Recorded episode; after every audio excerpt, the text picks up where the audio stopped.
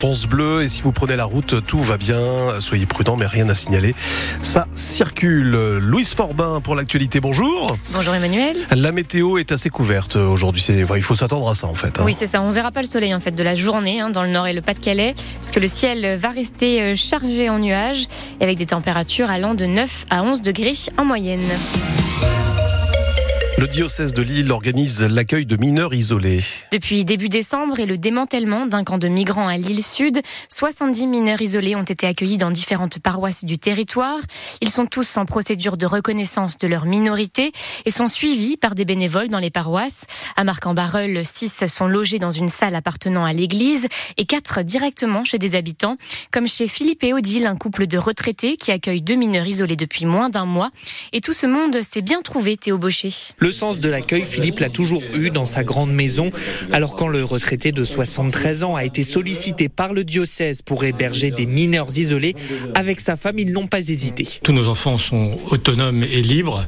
Du coup, on est une maison vide. Donc on s'est dit, c'est quand même euh, pas possible que eux soient sous tente, sous la neige, et que nous, on soit au chaud dans notre belle maison. Dans les chambres à l'étage, il y a donc euh, Youssouf dans l'une et Mohamed dans l'autre. Mohamed qui vient de Guinée-Conakry, il a été dans la rue pendant plusieurs mois, alors cet accueil lui change la vie. Je me sens très libre et le prends comme les propres enfants. Souvent on se discute à table. Et en Afrique, j'étais pas habitué à ça. Mais ici, maintenant, quand on est à table, on ne doit pas manipuler du téléphone, on ne doit pas mettre du casquette. Et avec eux, j'apprends beaucoup de choses. Ils ont beaucoup fait pour moi. Odile leur donne aussi des cours de lecture et Philippe tient à les associer au repas et à la vie de famille. On discute beaucoup quand même, on discute beaucoup. D'abord, ils ont une histoire à raconter, nous aussi. Donc eux sont intéressés par notre histoire et nous, on est intéressés par leur histoire. Donc toutes nos soirées sont passionnantes depuis qu'ils sont chez nous. Ils ont même fêté Noël ensemble. Mohamed a reçu des écouteurs sans fil qu'il ne quitte plus. Cet accueil des bénévoles ne pourra être assuré que jusqu'au 15 avril. Bientôt deux mois après le début des inondations dans le Pas-de-Calais, de nombreux sinistrés n'ont toujours pas retrouvé leur maison et passent donc les fêtes dans des hébergements temporaires. Certains d'entre eux vont donc euh, réveillonner demain soir dans des campings des environs.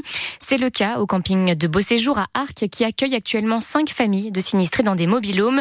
L'établissement est habituellement fermé à cette période de l'année, mais le gérant a décidé d'ouvrir exceptionnellement pour venir en aide aux victimes des inondations. Tribunal administratif de Lille rejette la demande de Redouane Vaïd. Le braqueur de 51 ans, qui est détenu au centre pénitentiaire de Vendin-le-Vieil, dans le Pas-de-Calais, souhaitait un allègement de ses conditions d'accès au parloir. Depuis 5 ans, il ne peut voir ses proches que deux fois par semaine et ils doivent se voir à travers une vitre et parler via un téléphone. La justice a estimé que cette demande n'avait rien d'urgent. Redouane Faïd a 15 jours pour faire appel de cette décision. À partir du 1er janvier, la France n'acceptera plus de nouveaux imams détachés, c'est-à-dire envoyés par d'autres pays. C'était l'une des promesses d'Emmanuel Macron pour lutter contre le séparatisme. Le but n'est pas d'empêcher des imams étrangers de prêcher en France, mais de s'assurer qu'aucun n'est payé par un État étranger dont il serait fonctionnaire ou agent public. En revanche, la venue d'imams du Ramadan qui se rendent en France pendant le mois béni pour les musulmans n'est-elle pas remise en cause? Les cabarets de la région se préparent donc hein, pour euh, le nouvel an. Ils ne sont pas les seuls établissements à organiser une soirée spéciale pour le 31. Les restaurants, les bowling et les boîtes de nuit se préparent aussi, car c'est l'heure des derniers préparatifs hein, avant la soirée de demain soir. Au cabaret de Lic, dans l'Audomarois, les équipes ont mis sur pied une soirée spéciale Nouvel An. En plus de la revue habituelle et du repas, il y aura la magicienne Caroline Marx, un décompte, mais aussi une piste de danse. Guillaume Coquerel est le patron du cabaret. La soirée du 31 pour un directeur du cabaret, c'est la soirée la plus importante de l'année. On propose donc le, dîner spectacle du cabaret de Lic avec la revue fantastique en invitant toujours un, invité exceptionnel. Donc cette année, ce sera euh, l'occasion de présenter au public les numéros de grandes illusions de Caroline Marx. À la fin du spectacle, à la fin de la revue fantastique, euh, on aura le décompte euh, et on, dégustera une coupe de champagne pour les 12 coups de minuit. Comme chaque année, le, le, le réveillon sera complet.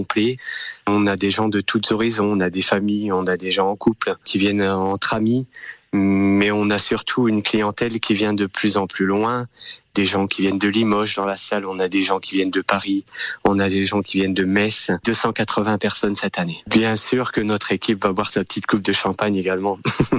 Des propos recueillis par Thomas Schoner.